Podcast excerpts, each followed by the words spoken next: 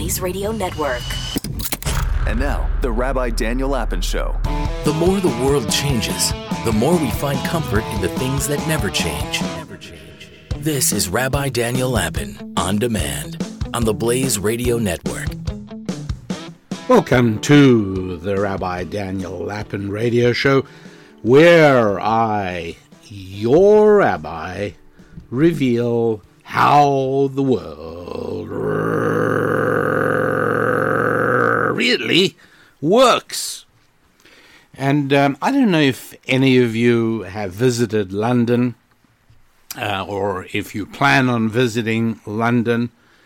Um, I lived there for many years, and um, uh, at at the time I was uh, a devoted Anglophile. Um, I, I was completely taken up with the idea that uh, this tiny little island off the northwestern coast of Europe has a language which is spoken by a significant proportion of the world's population. And it's a it developed a language that has become the official language of air transport, control tower communication, air traffic control. Uh, it's um, a country in which, in the middle of the 18th century, the Industrial Revolution launched. And um, I'm no longer an Anglophile because of the terrible decay that has set in. Just recently, uh, the Prime Minister of England, Boris Johnson, who wrote a, a marvelous biography of Winston Churchill, uh, made the most asinine comments about how bad it was that the steam engine was invented. And that, of course, was part of the launch of the Industrial Revolution uh, in about 1750 as a convenient date. Hard to pinpoint to the moment.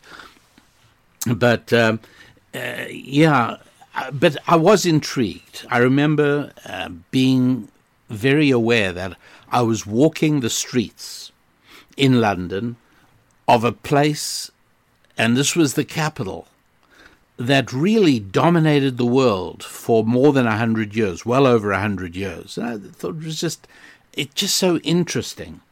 And one of the places I used to walk was Trafalgar Square.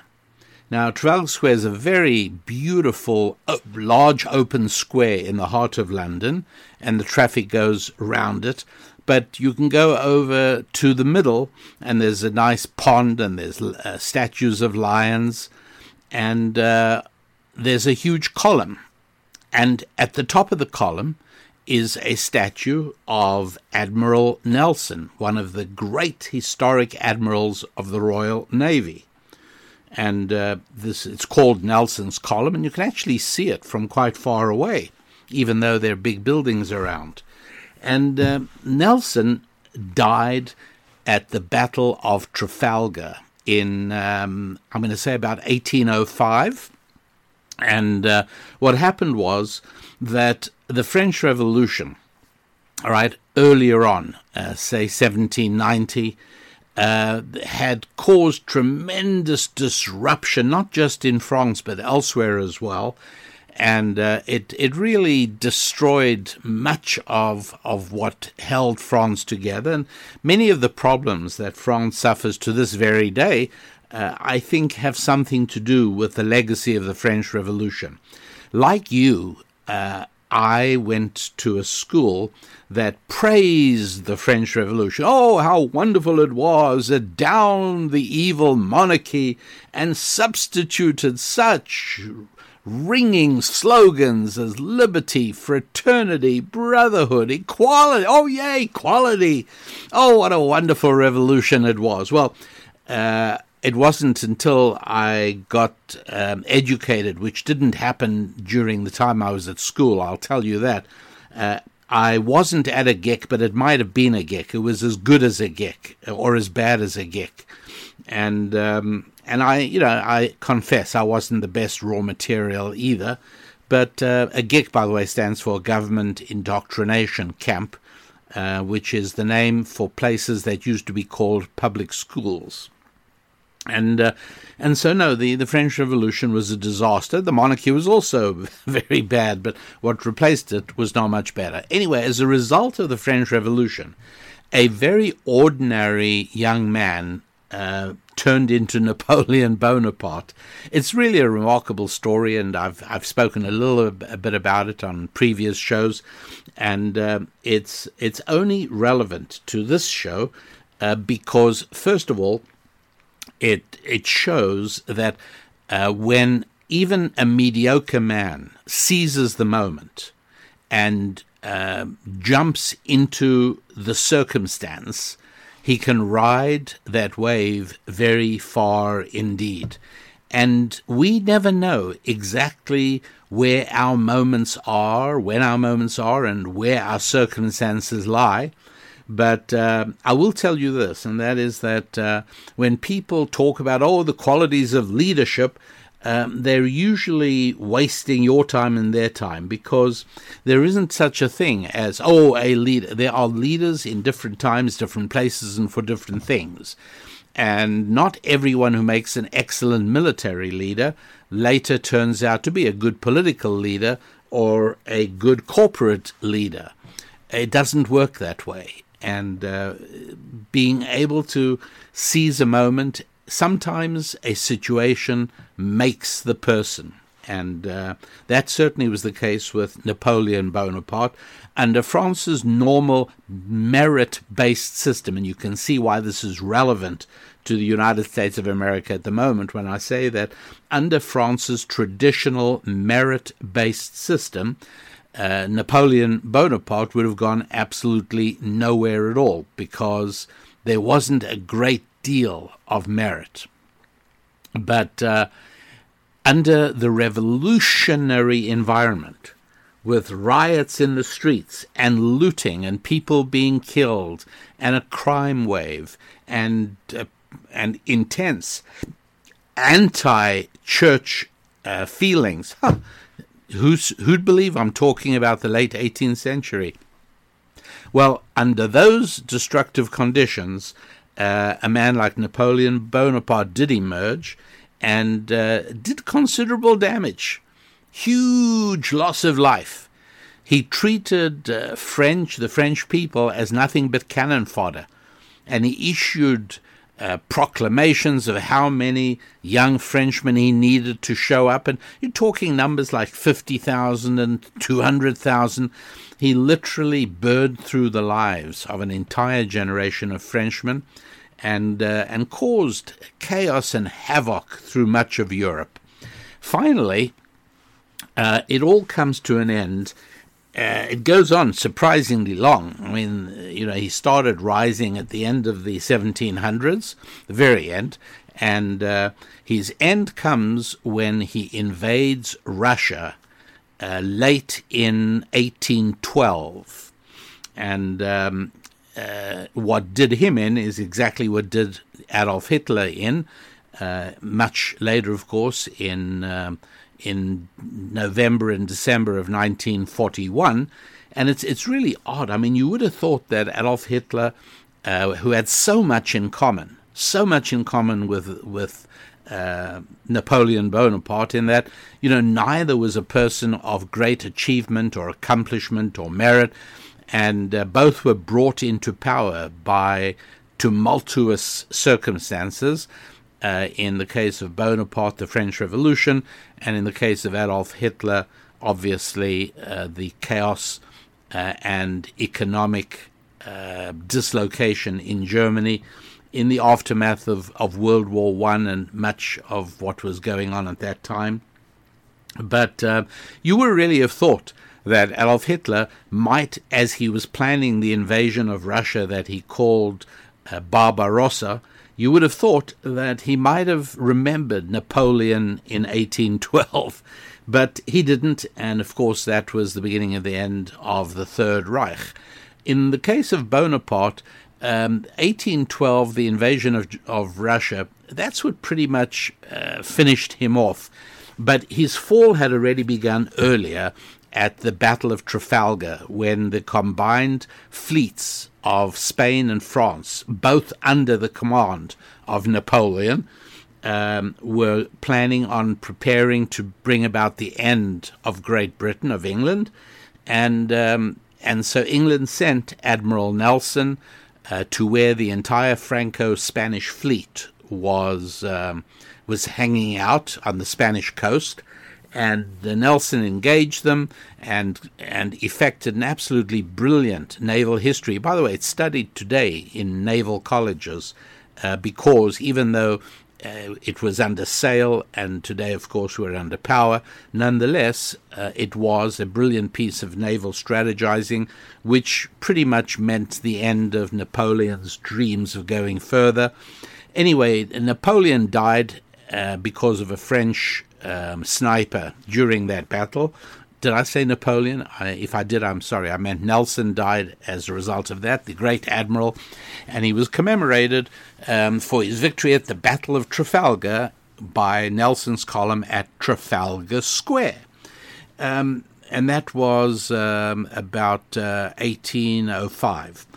Um, right after that, 1806 or 1807, the great British poet William Wordsworth wrote the poem that I uh, see as so central to the world view promulgated in the Rabbi Daniel Lapin show. And the reason I praise you all as happy warriors is because of Wordsworth's poem called the the character of the happy warrior. I've read it uh, on earlier shows several times. I'm not going to do it right now. I'll do it again down the road. But I will tell you this: that the poem is a uh, essentially a tribute to diligence and perseverance, persistence, strong character, willpower, and um, to be a happy warrior means that you are not easily distracted from what you should and must do when you should and must do it, and until you have finished doing it on schedule.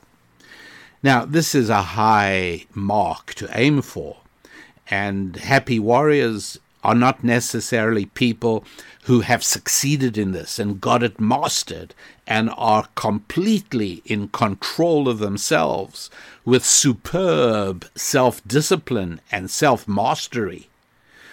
Uh, but happy warriors are people who are aware of how absolutely important it is to be focused on what you should be doing and to not let yourself be distract, distracted from that and to know what you should be doing and to do it until it's done.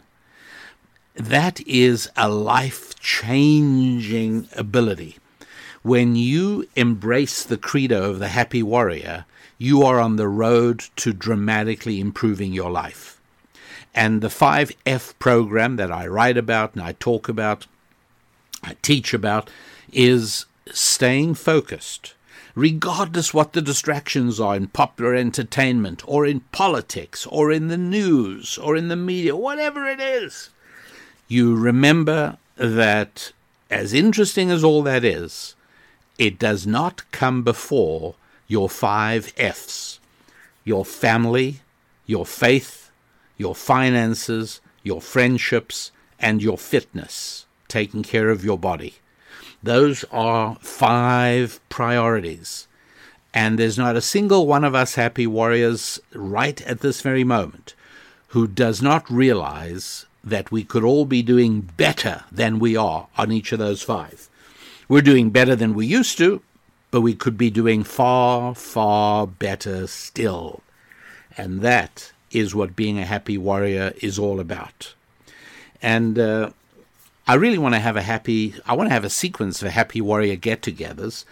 uh, I think what we might do is um, try and uh, obtain the services of somebody who will be the event organizer, and we will start arranging a schedule of events for Happy Warriors to meet. And we'll just use my map with the pins. We'll uh, we'll look at locations where we have either heavy concentrations of Happy Warriors or places where the number of Happy Warriors we have is growing uh, to have lo- have meetings in those places, like Croatia. Happy Warriors are popping up in Croatia at a very high rate, so that you know that'd be a great place, great place for a uh, Happy Warriors get together. Um, I don't know if we're going to have one in New York City, but uh, because we, we we have a number of Happy Warriors in the area, but not so many in the city itself. However, if we did, you know where I'd want to have it? I'd want to have it. You're going to think this is crazy, but just listen on. I'd want to have it in a city park uh, to the west of Central Park, a tiny little park, not like Central Park, tiny little park on uh, Amsterdam Avenue on the Upper West Side between 98th and 99th Street. Why? Why? Why? Well, because it turns out that uh, right there is a small little park called the Happy Warrior Park, believe it or not. And so, as you can imagine, um, I was certainly interested in finding out like how does this come about? Why is there a Happy Warrior Park in New York City? I mean, is it in my honor? Don't think so. Is it in honor of William Wordsworth? I don't think so. So, what is it? Well, it turns out that um, there was a governor of the state of New York called Alfred Emanuel Smith. And um, he was a governor of New York, I think it was before World War II. Uh, he was an Irish immigrant, or, or, his parents immigrated from Ireland. Uh, he dropped out of school because in those days it was not uncommon. He, he needed to help support the family. And uh, nonetheless, he became a governor of New York. And he, um, he was a friend of President Franklin Roosevelt.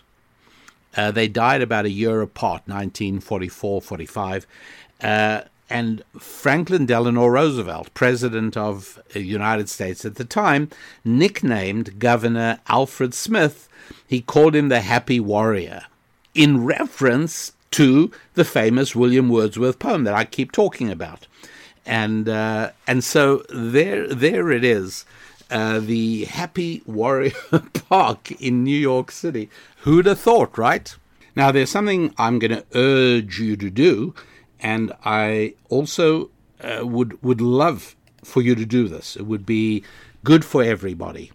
Um, so we're on the threshold of a new year. That's at least when I'm preparing the show for you. You may be listening to this at another time, but whenever it is, you know, it's worth remembering that uh, today is the start of the rest of your life. It's almost as if any day you choose any day you choose to change your life can be your new year right? You can you can pick the date. It could be your birthday. It could be uh, uh, it could be really january the 1st or it could be um, a, a, another new year date of your choice. But at a certain point it's worthwhile saying to yourself seriously okay i'm ready for phase two of my life. I want it to be better. I want to make more of myself. I want to do things a little bit differently.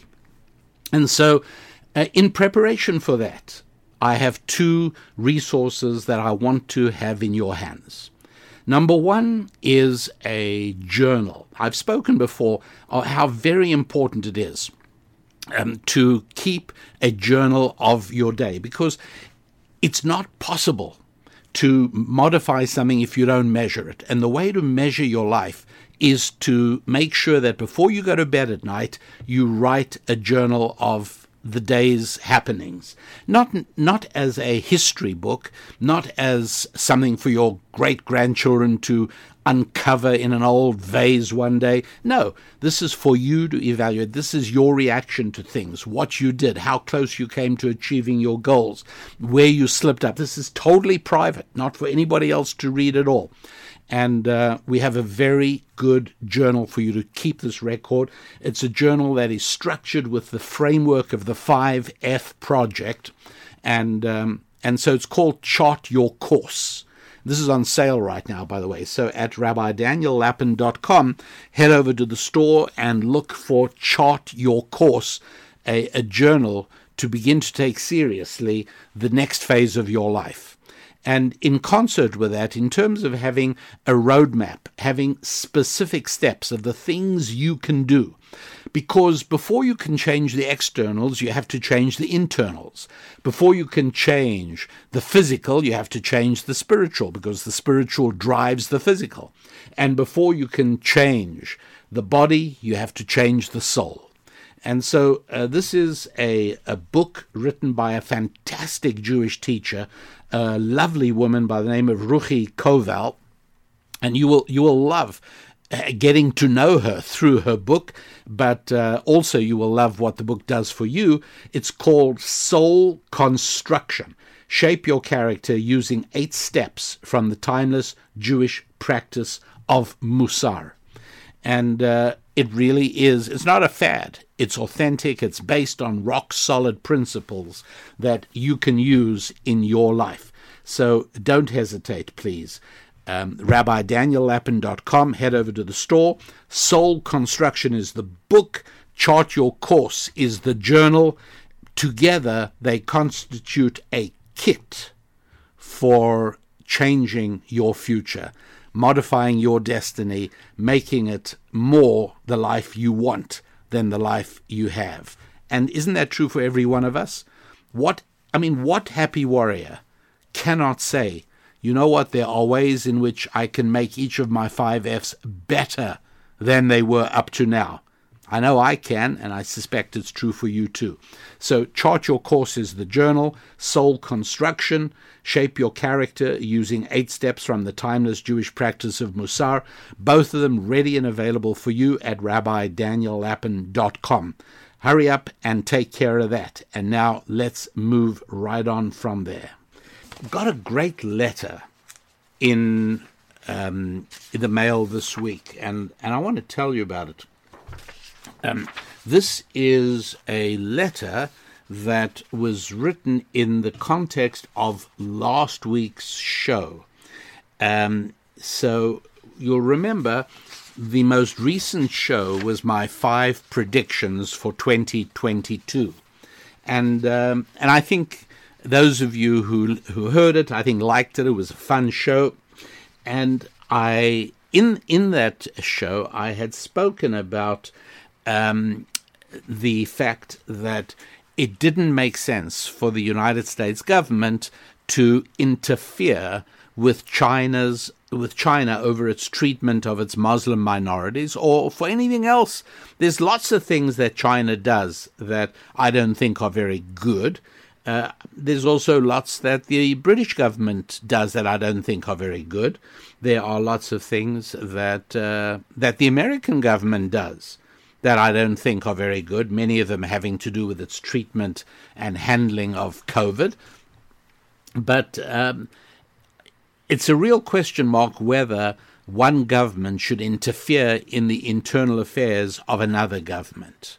Now, if you want to invade, if you want to declare war on that other country, and you want to um, exert control over what they do, good luck to you right? I, I have no problem with countries declaring war on one another.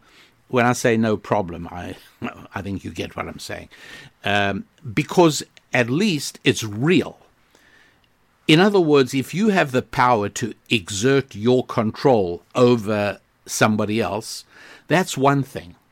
But if you lack the power and you nonetheless make loud noises and uh, and uh, try to pretend that you can control things, you're like a, a little bantam puppy dog barking impudently that then runs behind its mistress's skirts whenever the big dog stops and looks back at it. And that's that's what I really object to. America is not in any position uh, and should not be interfering in China's affairs. Certainly not if it costs blood and money in uh, American terms. As you can imagine, I was no fan of what America was doing in Iraq and later in Afghanistan under President George W. Bush and later on under other presidents as well. Uh, in other words, using an army for anything other than destroying, killing, and obtaining control of is really an abuse of an army and, uh, and, and a very wrong thing to do. So, at any rate, I got this interesting letter. Um, I'm not I'm not going to tell you her name, but she writes, "Dear Rabbi Lapin, I very much enjoyed your latest podcast in which you stated your predictions for 2022. I always appreciate the information about the world that you provide and that I don't hear anywhere else. this time I was floored when hearing the economic statistics regarding China and the rest of the world, especially Taiwan. I do have a question about what you refer to as China's internal policies. I'm paraphrasing, but you said something like the US has no business interfering in China's internal policies, including enslavement and genocide of their Uyghur population. My antennae pinged at that one. Though I have no particular fondness for the tenets or followers of Islam, it seems as though the Western nations, and especially the United States, had a similar view of what Hitler was doing to the Jews. Don't you think civilized nations had an obligation, though they failed to live up to it, to interfere with Germany's internal policy of, of Jewish genocide? If you agree with that, then why shouldn't we have the same obligation towards the Uyghurs?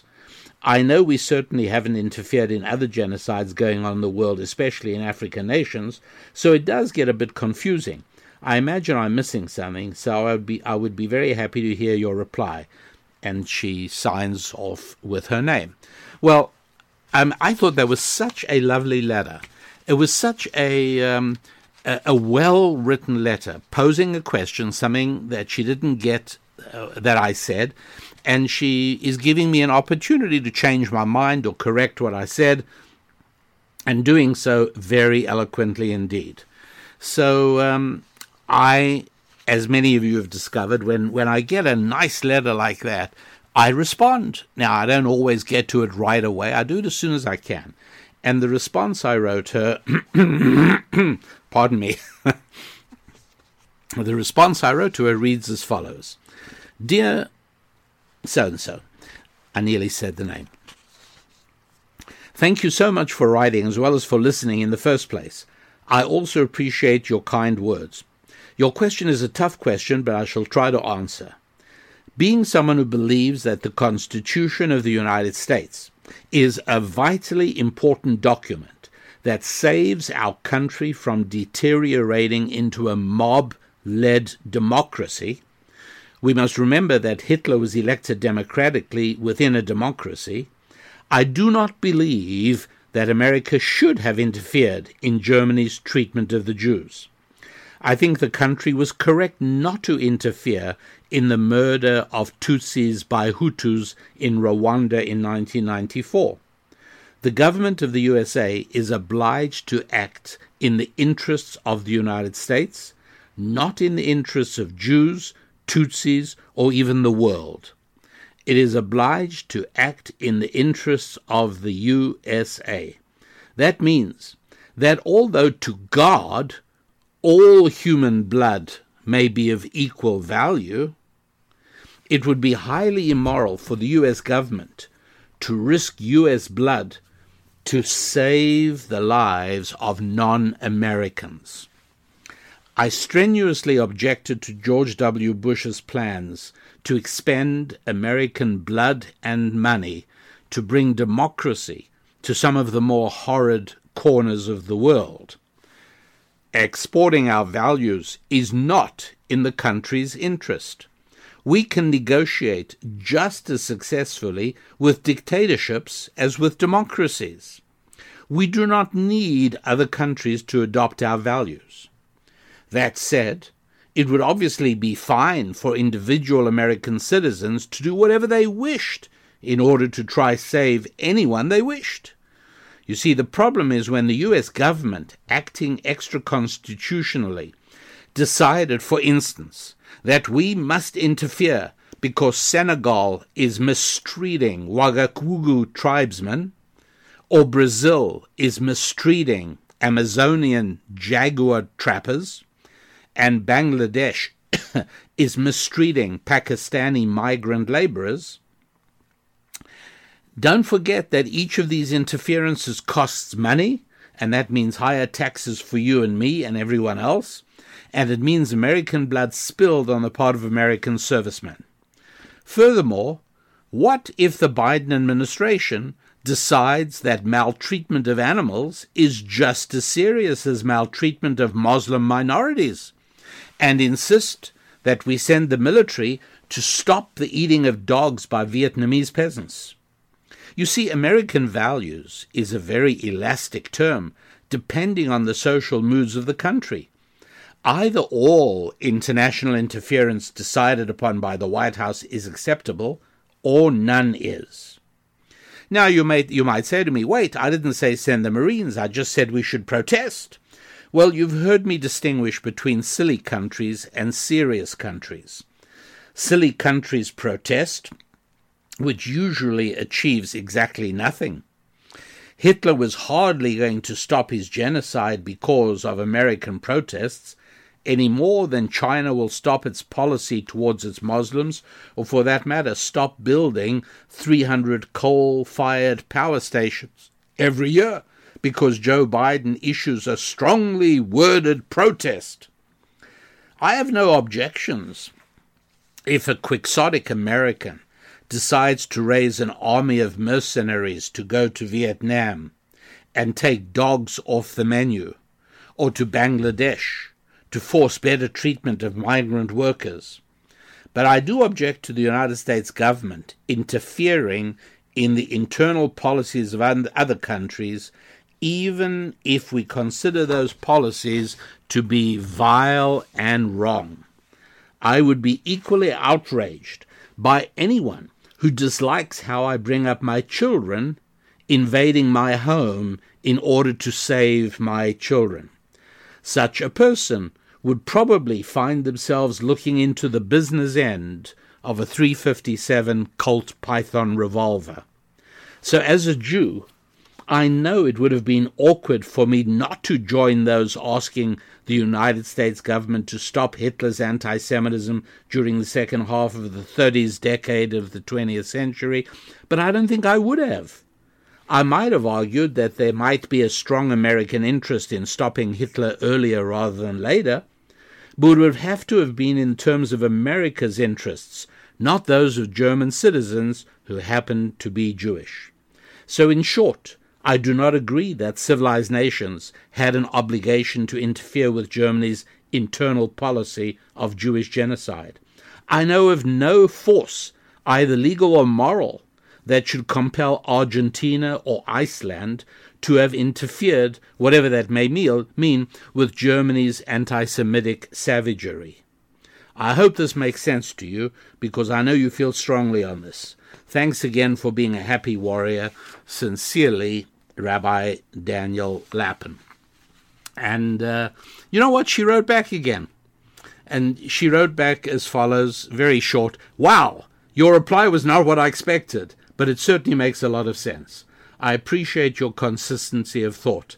I suppose my initial reaction was more emotional than rational, something you always tell us to guard against. Thank you for that and for responding so quickly. So now I've had my mind opened a bit more, and that's why I listen to your podcasts and why I'm really loving your scrolling through Scripture.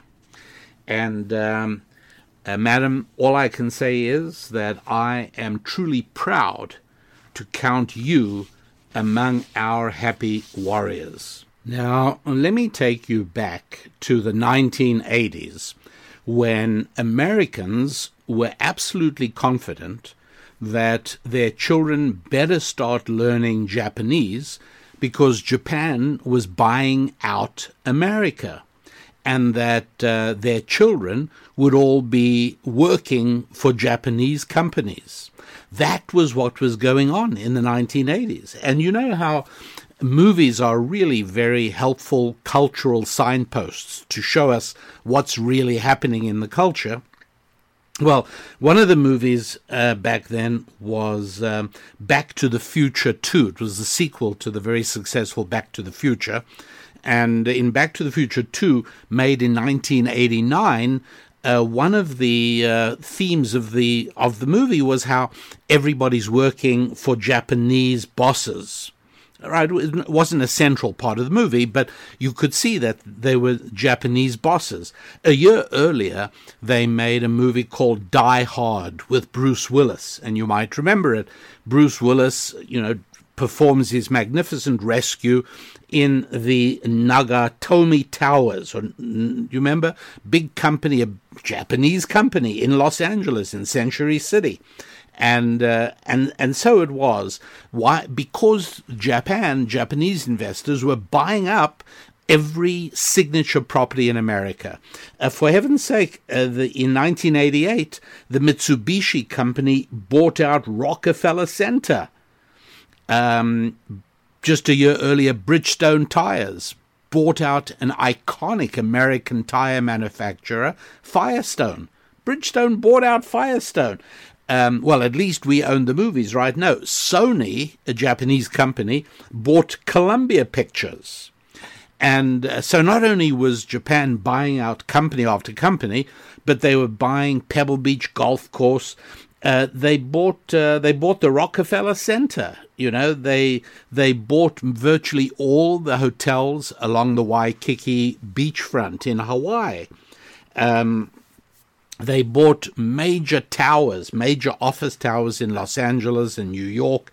Uh, really, wherever you turned, wherever you looked at, the evidence was clear that Japan was going to end up owning America, and uh, and that didn't happen. The question is, why didn't it happen? Why is it that when you move to about 92, 93, 94, that period, uh, Japan is in retreat and they're they're they're selling off property they own. Why? What's going on? Well, I don't want to oversimplify the complexities of economics, but at least one of the factors is that by then it was becoming clear that Japan was aging. Japanese people were not having children. They were very focused on work, men and women, and they were not getting married, they were not having children, and the country was aging, and that remains a huge demographic problem for Japan today. But uh, it started becoming evident then, and what happened is that, um, you know, you think about it in the natural order of things, right? Um, young people take more risks than older people in general. Um, older people are looking to just stay where they are to protect their assets. Uh, older people do not go on Viking invasion expeditions. the young people do that. Um, comes the 90s, and Japan was literally running out of younger people. Normally, what happens is that. Uh, you know, when a, uh, a senior business executive in Japan reached a certain age, um, he'd be replaced by a younger person. And so the same uh, vivaciousness and aggressiveness and adventurism that he possessed and was now perhaps losing uh, would be picked up again by his replacement. But there weren't any young replacements.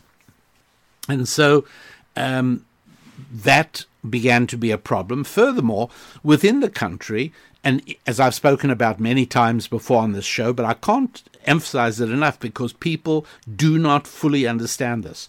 And that is the vibrance and health of an economy is dependent upon a growing population. Now, you'd say to yourself, it's not logical, right? I mean, after all, if a population, if a country is doing very well, shall we say, with a, a, population of 50 million people, then it should organize itself to maintain that population. Keep it at 50 million. That's all you got to do.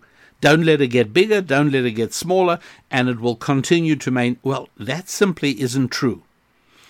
Uh, I can't go into it today why it isn't true, but that in and of itself is a very important principle in economics, and it's also a very fascinating insight into why uh, money is spiritual and matters that impact money are not just physical but are spiritual. But it has a little bit to do with um, the kind of atmosphere you have in a place that is growing. Namely, uh, you've got children around. There's a different atmosphere. I don't know if you've ever wandered into one of the retirement communities in southeast Florida, and they have them in other parts of the country in the United States as well. But these are places where nobody below the age of whatever it is, 50 or 60, is allowed to live there or have property there. And so it's all old people except on visiting day. now, there's no formal visiting day, but it kind of is like that.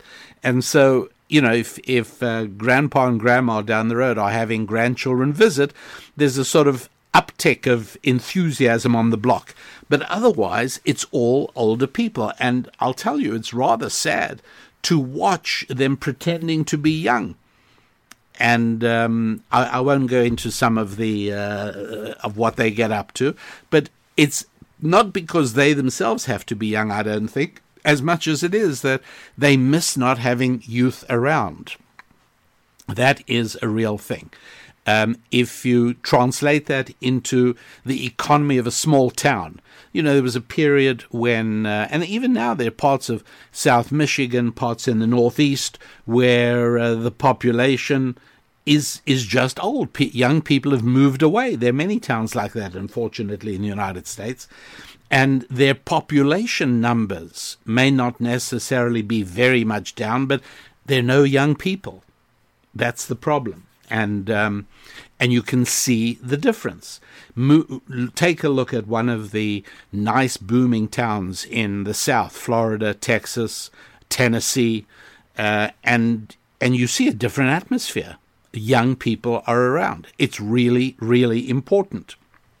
And so uh, the Japanese economy, by virtue of that problem, began to decline, and uh, they were not able to sustain major investments. As you know, you know, if if you buy a big property and your income goes down, you can't keep it up, and you have to sell it or, or let it go.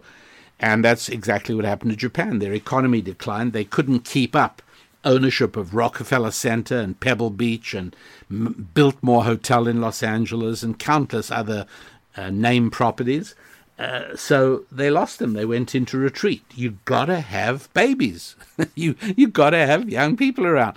And so please note then that uh, at the beginning of Genesis, when God said, "Be fruitful and multiply," that's not God saying, "Well, you better have children multiply because that's what sex is for, and I'll uh, that's what I want."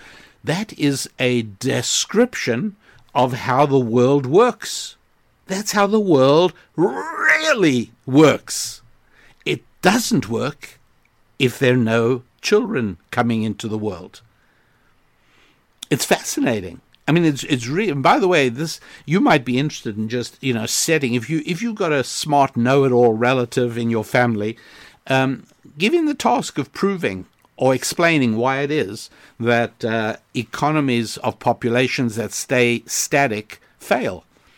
Populations that grow succeed economically, provided the the population is somewhat unified and has certain commonalities. In other words, um, if if you're Germany or you're France with six million uh, Muslim immigrants who are not integrating, then you have a big problem because French native French people are not reproducing at all.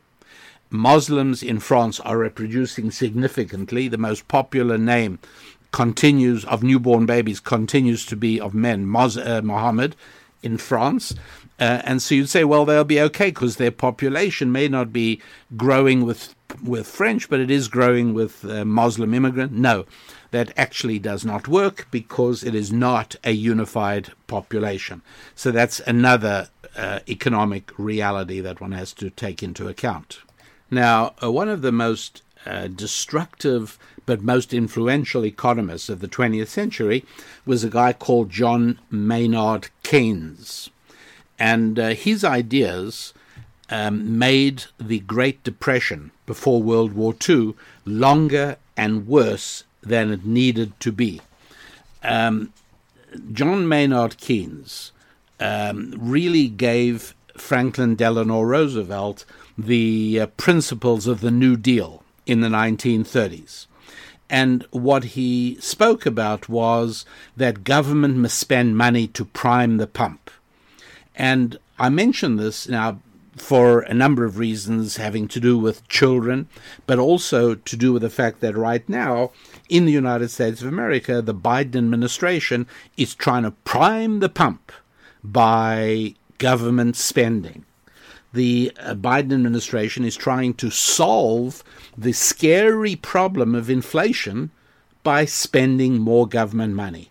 And they are saying to themselves, well, that's how Franklin Delano Roosevelt cured, solved the Great Depression of the 1930s, and that is uh, therefore the right thing to do. And after all, Keynes can't possibly be wrong. And of course, economists and historians today now know very well that Keynes was uh, terribly wrong and FDR was wrong. Uh, what could have been a short, deep, and quick deep recession became a long depression because of government policies, because of the way uh, the New Deal spent money that didn't exist. And uh, the, the, the, the, terrible suffering of the Depression uh, was shown by no less an authority than the Nobel Prize winning economist Milton Friedman, was a result of the spending of the New Deal. That's what caused the problem. Uh, the, the, the result was the Great Depression didn't end until after World War II. And you see, what happens is the left in general focuses on fooling people, making them feel better without actually solving the problems. I think mask wearing, by the way, and vax mandates are a lot like that. The science is becoming clearer and clearer and clearer that neither of these things make sense but they do make people feel that the government is doing something. And that's what the New Deal as well did as well. And uh, and so today, a lot of people that don't even aren't aware of that period of American history, and they still assume that uh, John Maynard Keynes was was right. But here was the problem with Keynesian thinking. Keynesian thinking was focusing on the short term. Now, you know, you know that economies don't work that way. Money doesn't work that way. You constantly try and educate your children to think long term, not short term. But the genius academic and professor, John Maynard Keynes, said the short term is all that matters. And his famous remark was, in the long run, we're all dead. So don't worry about the long run, only worry about the short run. And uh, that was really important. Furthermore, you should know, and you, you need to be aware of this if you ever find yourself in arguments with people over John Maynard Keynes, because the left believe, oh, this great economist ended the recession. No, he didn't. He extended the recession, made it much worse, and caused much more suffering.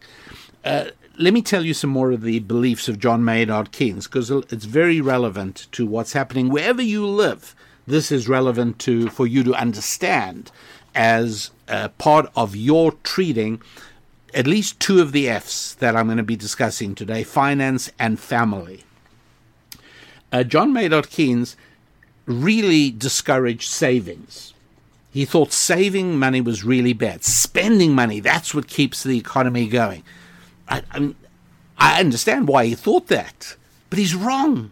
And it's astounding that he didn't realize he was wrong. It's not as if there weren't any other economists at the time who didn't know he was wrong, but he was popular. In the same way, have you ever wondered why Anthony Fauci has so much influence in America, in spite of the fact that he's been wrong on so much for two years?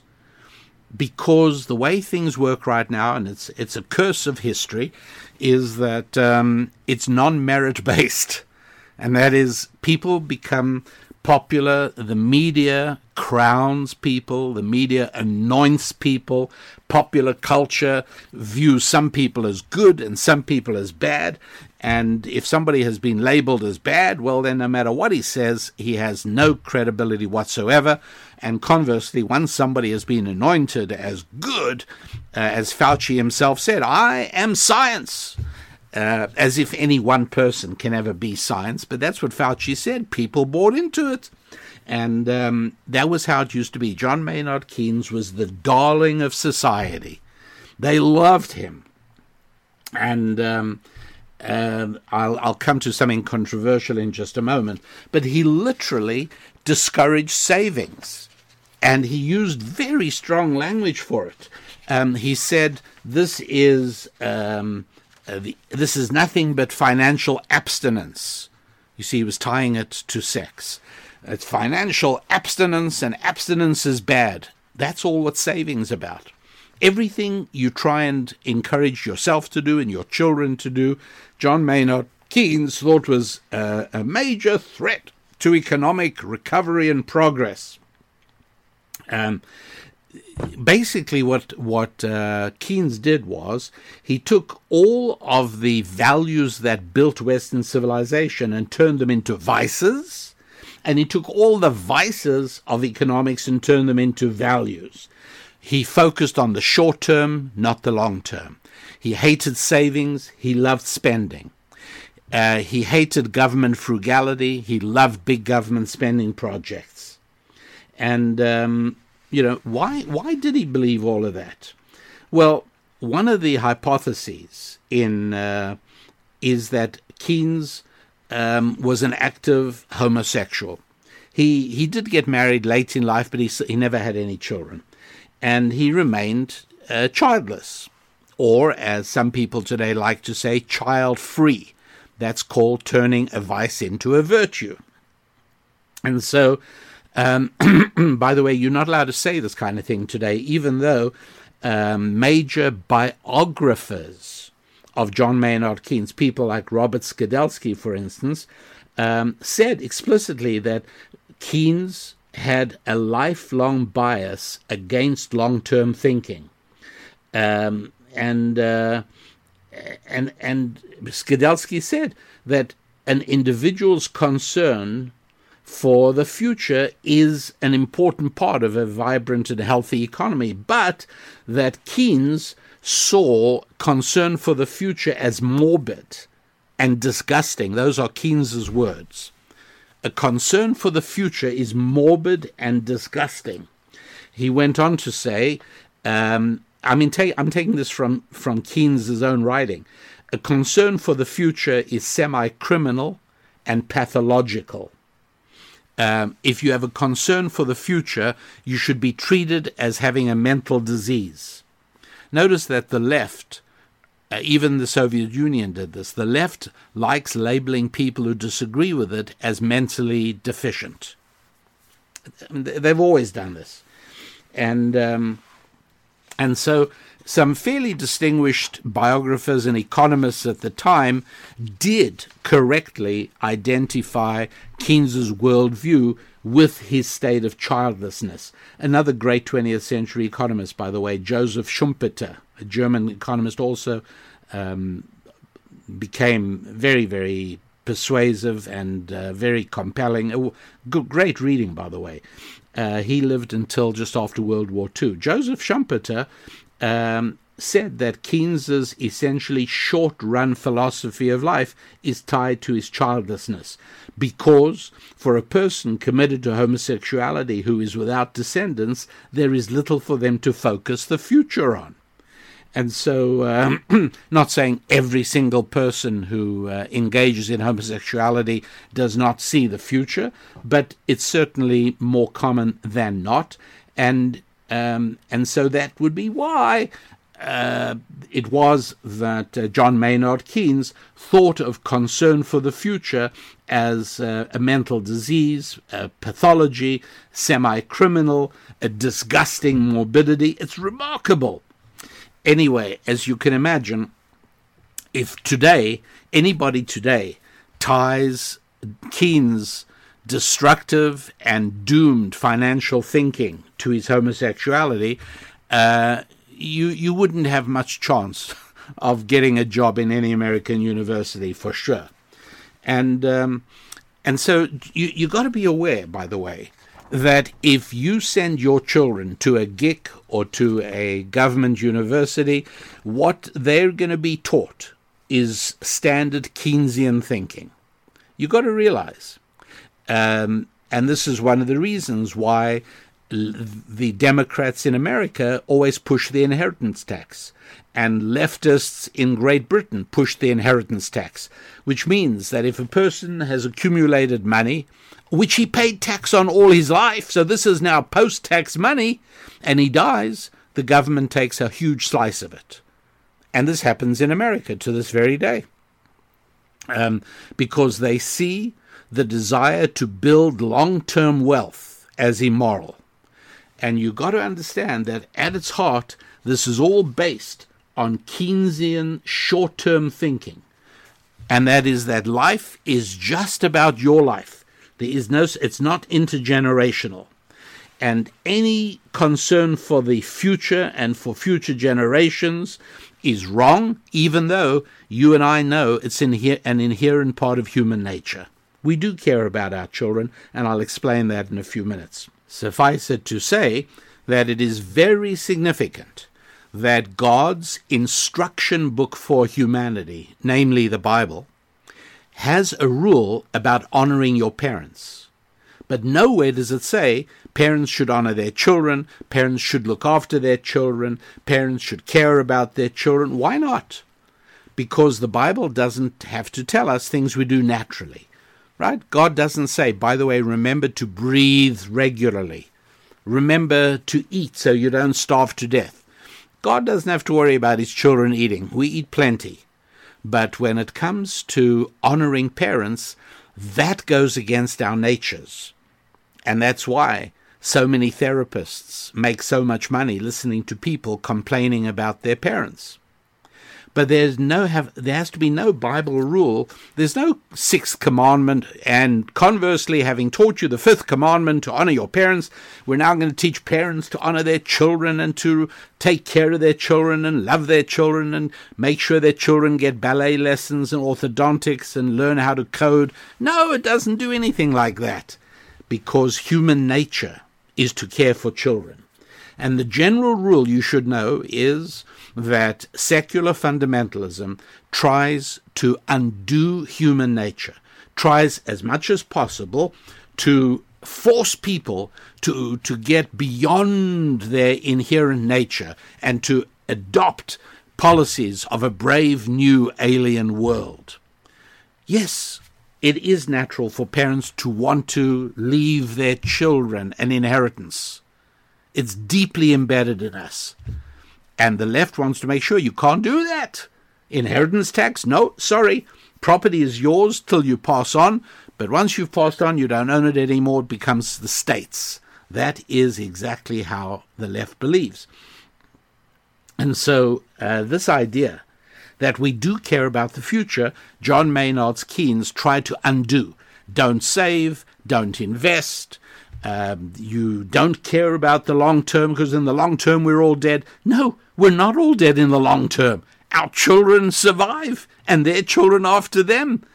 And what sort of human being are you if you don't care about the future but only the now? Well, you are a secular fundamentalist, just a fancy term for socialism because socialism cares not about the, the past. That's why socialism likes destroying the statues of a country's history. And it certainly doesn't care about the future, which is why abortion is a sacred sacrament of secularism. It only cares about the present. But real human beings, happy warriors, care about the past and about the future just as they care about the present. So, what's another very important area in which secular fundamentalism, otherwise known as socialism, tries to subvert human nature? And that is the whole idea of having children. And so um, look out for this because I've been watching this carefully now for the last year or so, or so a bit more. and uh, what am I talking about? Uh, the number of young people who are under the age of 30 years old who are choosing voluntarily to be sterilized. Uh, this is not only in the United States, and in other, it's in other countries as well. And I've had no trouble finding material on this. Uh, doctors are talking about it and writing about it. And we don't actually have numbers, but the trend is very, very noticeable. Uh, the number of childless young women that are coming to doctors and requesting tubal ligations, or the numbers of childless young men seeking vasectomies, is higher than ever before. And doctors, as I say, are talking about it um, doctors are concerned because they are worried about the ethics of inflicting probably permanent damage to reproductive systems uh, of young patients. It's crazy. It's really, really weird. And doctors, understandably, are saying, Could I be sued? And so they go to great lengths. I mean, because one of the great gods of medicine today is uh, reproductive choice. And so, on the one hand, they're worried about damaging patients, you know, and on the other, hey, who are we to take away our patient's choice? And so there, this is where a lot of the talking comes about, and I find it very interesting because it's all an issue of morality. However, um, these uh, people, young people, are coming along, and the doctors ask them to sign waivers and to give explanations of what. Anyway, so we have a lot of indications from young people requesting permanent sterilization, uh, making it impossible for them to ever have children, and they give a lot of reasons. Um, I, one young 19 year old said, I want time alone. Uh, I want time with my partner. Uh, somebody else said, I want to travel and spend money on luxury. There's nothing wrong with that. It's my life, and I'm not hurting anybody. And all the stuff sort of sounds rather plausible. I mean, what are you going to say? It's not your life? It is your life. I'm not hurting anybody. Well, you actually are. You're hurting my children because they are going to live in a world with fewer children because you're choosing not to have children. And so there are a lot of problems with that because, for one thing, your social security payments are going to come out of my children's paycheck. So that's a problem. You are hurting somebody else. But anyway, that's what they say. Uh, you're also making it so that my children are living in will be living in a, uh, a smaller population with all the accompanying problems associated with a declining population. Um, uh, Another very popular explanation they give for wanting to be permanently sterilized they want to protect the planet from climate change. Uh, others say the world is suffering from overpopulation. I'm doing the right thing by making sure I never have children. Um, one of the very popular ones is um, I dislike how having children has changed the appearance and the lives of my friends. Others speak about the cost of raising a family. But um, one of the biggest things that keeps cropping up, and this is what I find most fascinating and, and relevant to our conversation, is that they all speak of having seen very few examples of happy families. You know, fulfilled parents, happy children, and they they say you know, some of them even speak about having themselves grown up in broken homes. Uh, one of them said to her doctor, My generation live in a broken world. We came from broken homes and we have broken minds and bodies. Many of us just do not want to reproduce. Isn't that interesting? They, they see all the negatives, the cost of raising children, and uh, what having children. Some of them speak about what it does to the looks, the physical appearance of parents. You know, it's like it's like they're Peter Pan kids. Like, in other words, they won't accept that aging and maturing is a natural part of living. It's very interesting, and so it's it's weird because this is such a departure from a biblical worldview. If you look at a biblical worldview, Abraham's wife Sarah, Genesis chapter 16, she suffered terribly from being childless. Her daughter in law, Rebecca, Genesis chapter 25, you should read about this, it's very poignant, uh, suffered from being childless. Rachel, um, Rachel, Rebecca's daughter in law, Rachel, Genesis 29, very poignant. You read it, you, you'll see. These are not women who are happy not to have children. Um, Hannah, in the first book of Samuel, chapter 1, suffered dreadfully. She literally suffered by being childless. Those are just a few examples. And so, um, why, why do people bring children into their lives and into the world? Well, I do think that uh, most women and some men do experience a biological and almost biological yearning for children. But while this could possibly explain why we have children, it doesn't explain why so many people deeply, deeply want their children to build successful lives. Well, the uh, secular fundamentalist answer is that we are programmed to want our children to succeed in order to give our genes the best shot at survival and reproduction. However, this is clearly disproven. This, it's, this biological determinism fails to explain. You know why? Because if you just look at American society, or British society for that matter, and you see the huge number of men who impregnate women and vanish, and the huge number of women who take up with boyfriends who hurt their children, you realize that there is not a deep biological commitment to take care of our children. There may be a biological commitment to have children, but not to raise them. And so, this is why Genesis chapter 1, verse 28 is hugely important. Um, be fertile and raise your children and fill the earth. Now, you'll notice I did not translate it as the overwhelming majority of translations incorrectly say, be fruitful and multiply. And I explain this in great detail in our program, Scrolling Through Scripture. It's an online course you'll see on my website at rabbidaniellapin.com.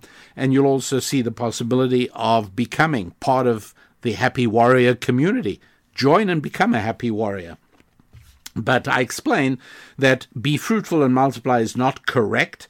Um, the Bible does not engage in poetic repetition. Um, the actual Hebrew means be fertile and raise your children. In other words, do not just bring them into the world and leave them there while you take care of your pleasures.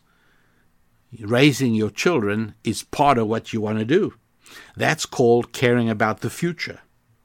And so uh, God is saying that the world works better when people have children, raise them, and fill the earth, expand, because larger populations are better than smaller populations. And the fact is, even if you're somebody who doesn't really care much about the Bible, even if you're somebody, look, even if you don't care about the Bible, above all, please don't allow yourself to be ignorant of it, okay? And uh, at the very least, um, go ahead and get from my website a Rabbi Daniel Lapin recommended Bible. So at least you're not ignorant. But um, even for people who don't care about the Bible, it's obvious, right, that we get benefits and gifts from children. For one thing, they force us to become mature and generous. It's, it's true. I mean, you think of yourself. If you're a person who has children, think of yourself back when you were 16 or 17. Would you have done for anybody what you now do for your children? This is really the first time in our lives where we get to a point where we discover that giving is more fun than getting. it's amazing. And we start getting a hint of that, of course, when we get married. So, um, children do force us to become mature and generous, which, by the way, is not what secularized fundamentalists want to have happen anyway, because, like John Maynard Keynes, like Peter Pan, they want to care only about the present, not about the future. And number two, I would say children grant us a kind of immortality. Um, now, obviously, uh, John Maynard Keynes doesn't believe in immortality because in the long run we're all dead, says he. And um, he doesn't believe in saving or investing, he believes in spending. And uh, those who follow him uh, believe exactly the same thing. John Maynard Keynes believed that he, let's put it this way. He wasn't a secular fundamentalist because he believed that. He believed that because he was a secular fundamentalist. In other words it's very difficult to persuade secular fundamentalists of the wrongness of their economic thinking. I, you know, I'm, I'm sorry to say that, but uh, such debates and arguments are usually pointless. The fact is that only, first of all, by developing a relationship with a spiritual reality, is there any chance of people understanding economic reality? And so uh, when young people tell doctors, oh, I want to really just experience love with my partner, um, they are people who have been stripped of all awareness of spiritual reality. But uh, again, the, the biggest problem of all is that so many people are growing up today never having experienced a happy family. Isn't it something? I mean, it's it's really amazing. They haven't. They weren't raised. You know, just think about how many children are raised in broken families today. And all the psychologists today show, oh, it's fine because divorced people can do just as good a job of raising their children as married people. And again, you know, if you believe that, then you probably would believe that spending is better than saving and thinking only about today is better than thinking about tomorrow. Yeah, you know, unfortunately, there's a lot like that. Um, C.S. Lewis, great Christian writer, by the way, um, wrote a book called The Problem of Pain. I learnt a lot. I mean, it's it's really uh, it for people who are going through suffering, it's an important book. Uh, but he, he, says a nice thing. He says that uh, people want not so much a father in heaven, they want a grandfather in heaven, meaning they want a kind father. You know, because grandparents, right, are, are uh, who doesn't like their grandparents? Who doesn't like grandpa and grandma for the most part, right?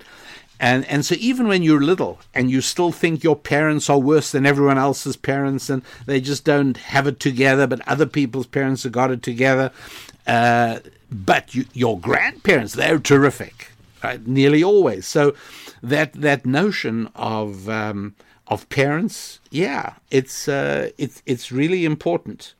And so um, we've we've got to understand the importance of building a good family. Now, uh, here on the home stretch, this is where we come to the F of family.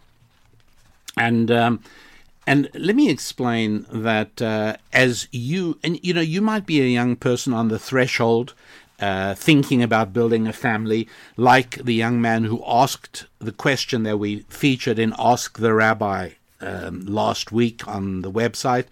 Um, and and it's really fascinating. I mean, this is a young person. He's 17, and he's looking ahead to the family he's going to build. That is a happy warrior, and. Um, the uh, I think uh, he. By the way, he's a Croatian happy warrior. Quite a few of them. It's quite wonderful. And so, uh, you know, you you may be uh, at a later stage where you've built your family already. Maybe your children are grown. Maybe you're being a good grandparent now. Uh, or maybe maybe none of that is happening for you, but you can nonetheless be influential in the lives of those around you.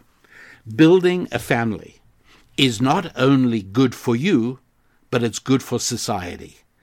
In other words, the problems that Japan ran into is that they ignored the verse that I spoke earlier about in the book of Genesis, chapter 1, verse 28. Be fertile and raise children. Japan ignored that, and it ended up being very painful economically and in many, many other ways. Things are not easy in Japan right now. And it's worthwhile being aware of it.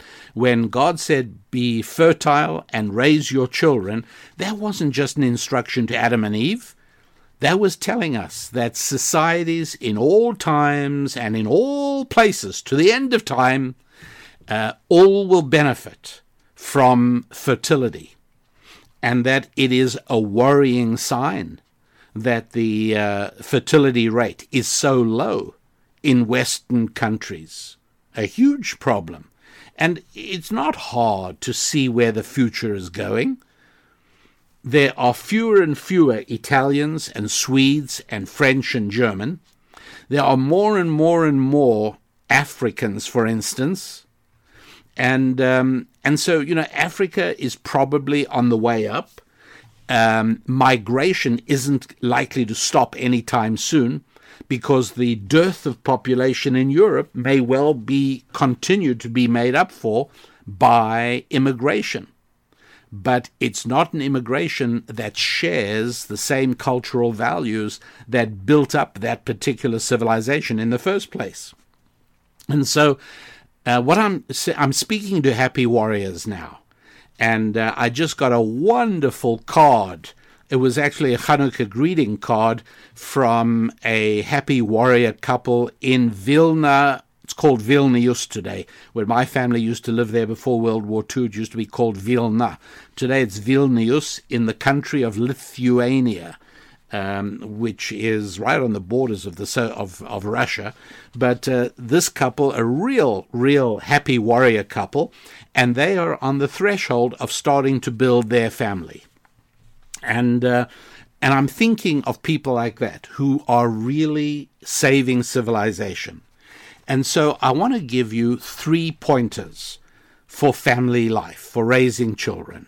Okay, three pointers.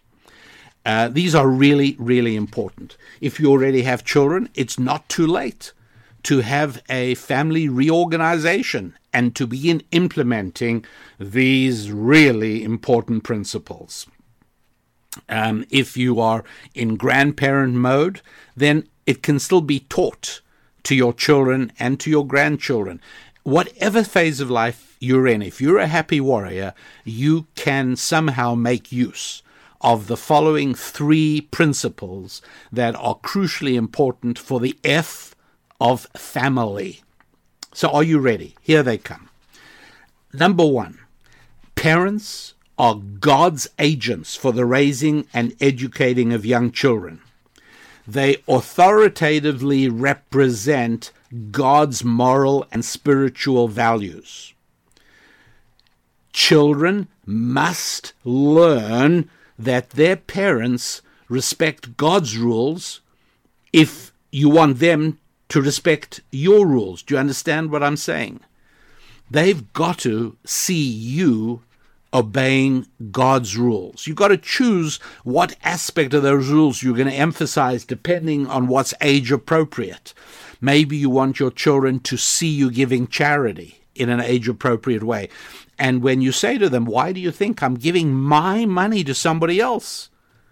Then it's your opportunity to explain it's one of God's rules, and you can even take them into the Bible and read to them where the rule is written down if they see you obeying God's rules, then since you are God's representative in their worlds, they will respect your rules.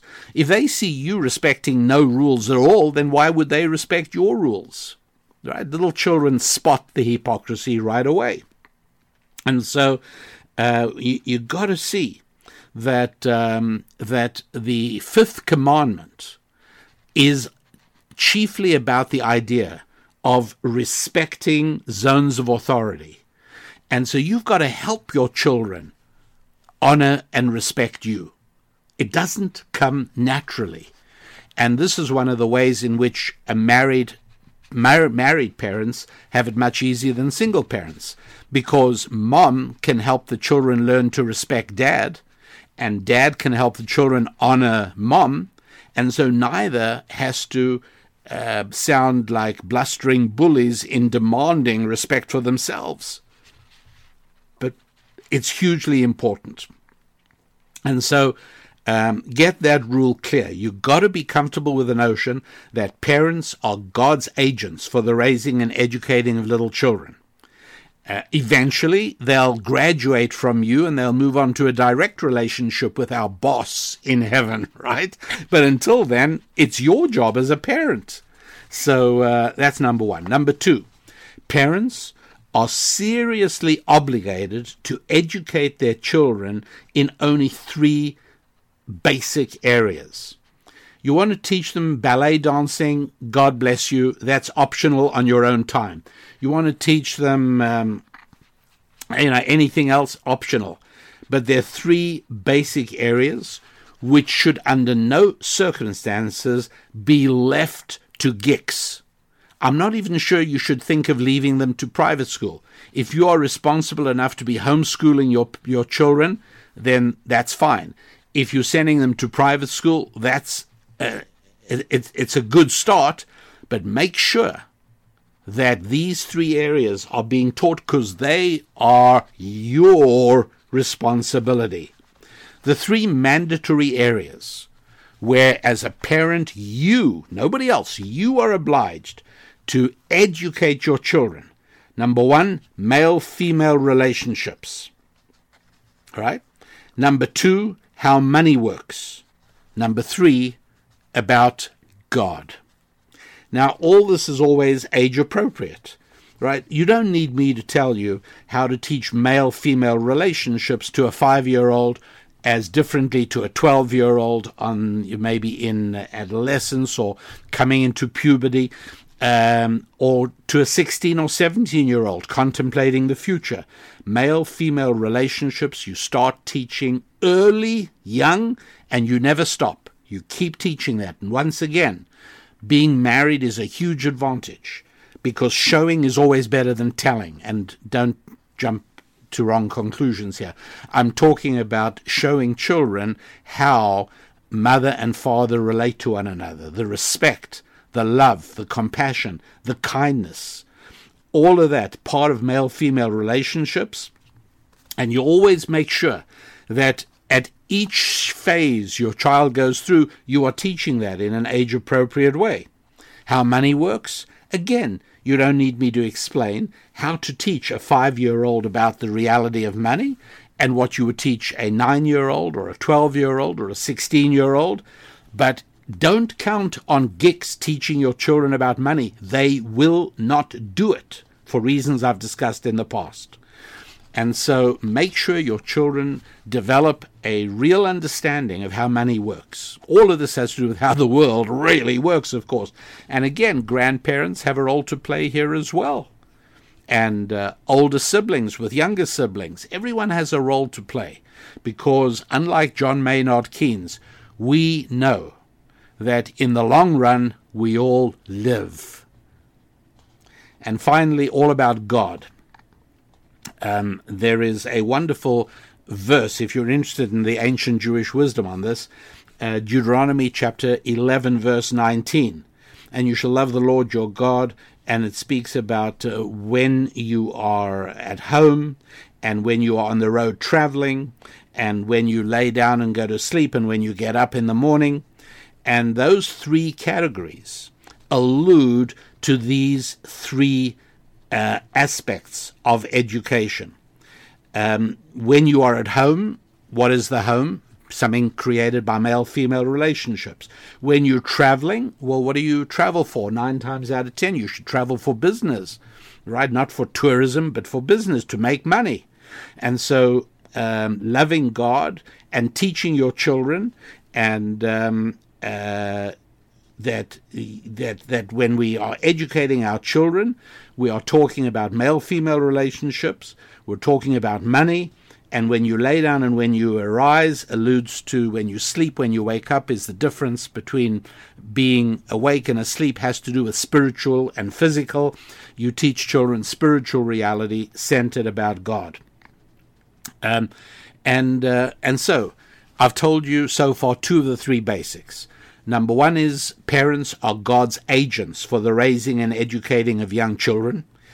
Principle number two is parents have to ob- parents have to learn that they are obligated to educate their children in the three fundamental mandatory areas male female relationships, money, and God.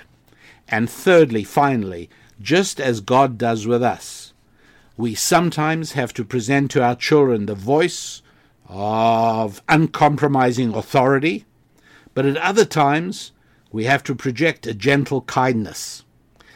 It goes without saying that a mother and a father, married and working in tandem with one another, makes this vital bifurcation much easier. It's really, really important. There are times where you do have to stick to the rules, and it's painful. And you even have to say to a child, Well, that's the consequence. I told you that I needed you to do this thing and that there would be a consequence. Well, here is the consequence. And it, it breaks your heart because the child's eyes well up and he gets or she gets all sad and miserable. And you think to yourself, I, I could let it go this time. I mean, I've just come home from work. I, I, really don't need a fight with my kids. I really would like the benefits of a happy home for the evening before bedtime. And the role of a parent is to know there are times you dare not do that. But then there are other times where an arm around the shoulder or lifting onto the lap and a kiss on the cheek, that's just as important. And it so happens in general, not always, but in general, uh, mothers and fathers naturally fall into their own roles in that in that ability. Um, I had a friend who would much rather be disciplined by his father than by his mother. and I remember I was scared of her too. But uh, in general, parents can work that out together. It's not that one always does the gentle and one always does the stern, but it's always there's somebody else to double guess it. And if the father is about to go off on an overly stern uh, response to something, uh, his wife can shoot him a look that says, "Hey, not now, Sam. Take it easy," um, and it brings him back to reality or at a time where a wife is just about to let something go and the father gives her the look that says, Pass this one over to me. This needs to be handled here and now. And this kind of collaboration is part of the joy of marriage and part of the joy of raising children. Um, really all important and really important to understand. So there it is. Uh, there is the whole story. Uh, faith family, friendship, finance, and fitness. Yes, they all go together. And uh, the first part of today's show was to help you see how finance and family are very linked to one another. That if you strip family away and you have more and more and more young people not wanting to have children or build families, then they are destroying the finances of an entire society and of the future. And um, and in addition to that, there is also just the joy of a marriage if it's run correctly, and the joy of raising children. If you realize that our role is not just to drop a child into the world, but to raise that child, be fertile and raise your children, and that if you remember the three fundamentals of raising children, as we've just covered, right? that parents are God's agents for raising and education of young children. And I, I can't tell you how much easier it is to raise a proper family with God as a partner than without. This doesn't mean that there are no lovely families who secular, but it does mean that uh, the the the picture of the family, the Hollywood picture of the family, that is utterly secular but lovely, um, you remember? I, I, think it was last week or was it the week before where I alluded to a movie. Uh, I was speaking about. Oh, it was, it was one of my predictions last week. I was speaking about that the term technology will, in 2022, tend to expand beyond electronics. We'll begin to see many other things as technology as well. And I spoke about how in the early years of the 20th century, young guys keen on tech didn't go to electronics, it didn't exist. They went to Detroit to build cars.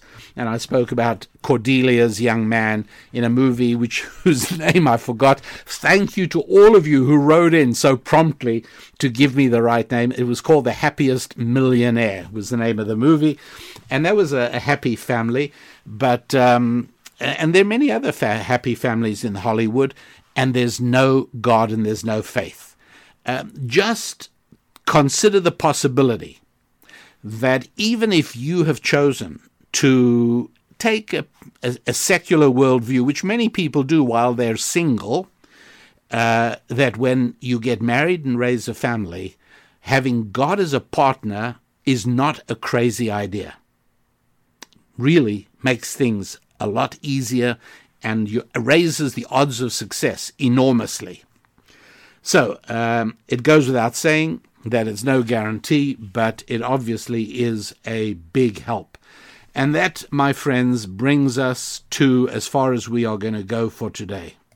Now, unbeknownst to me, Mrs. Lapin was doing what she often does, which is keeps an eye on me, just as I keep an eye on her, of course.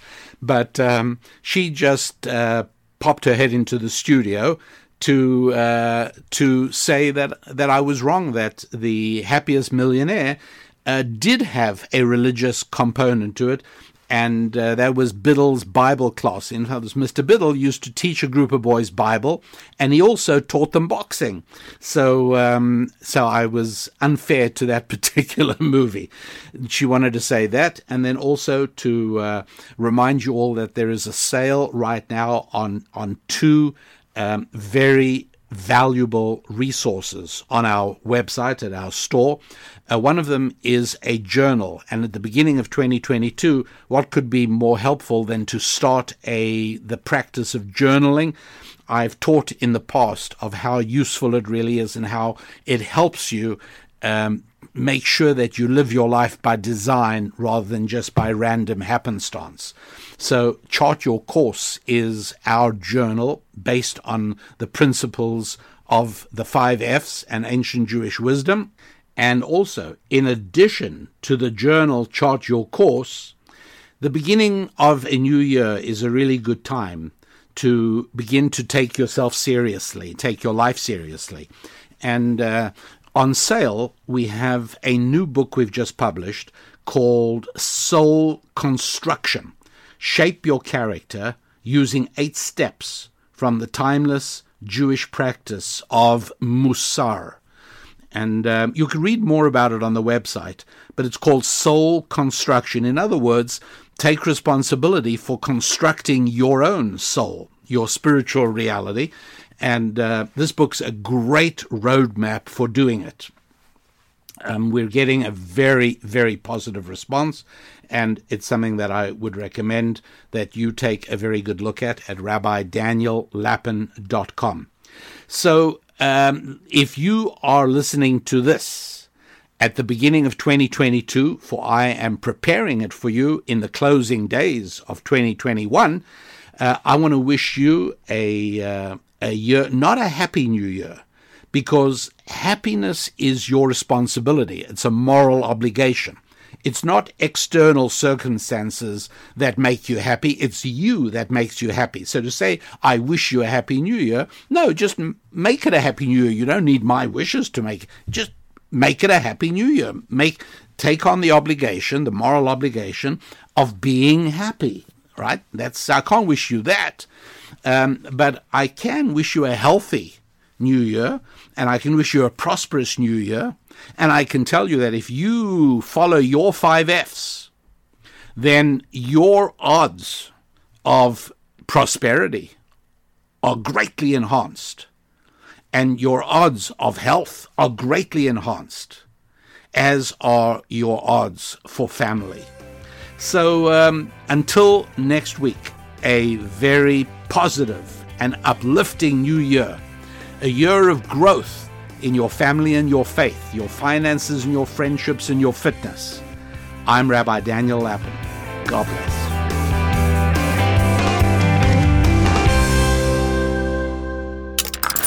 Stream and subscribe to more Blaze Media content at theblaze.com slash podcasts.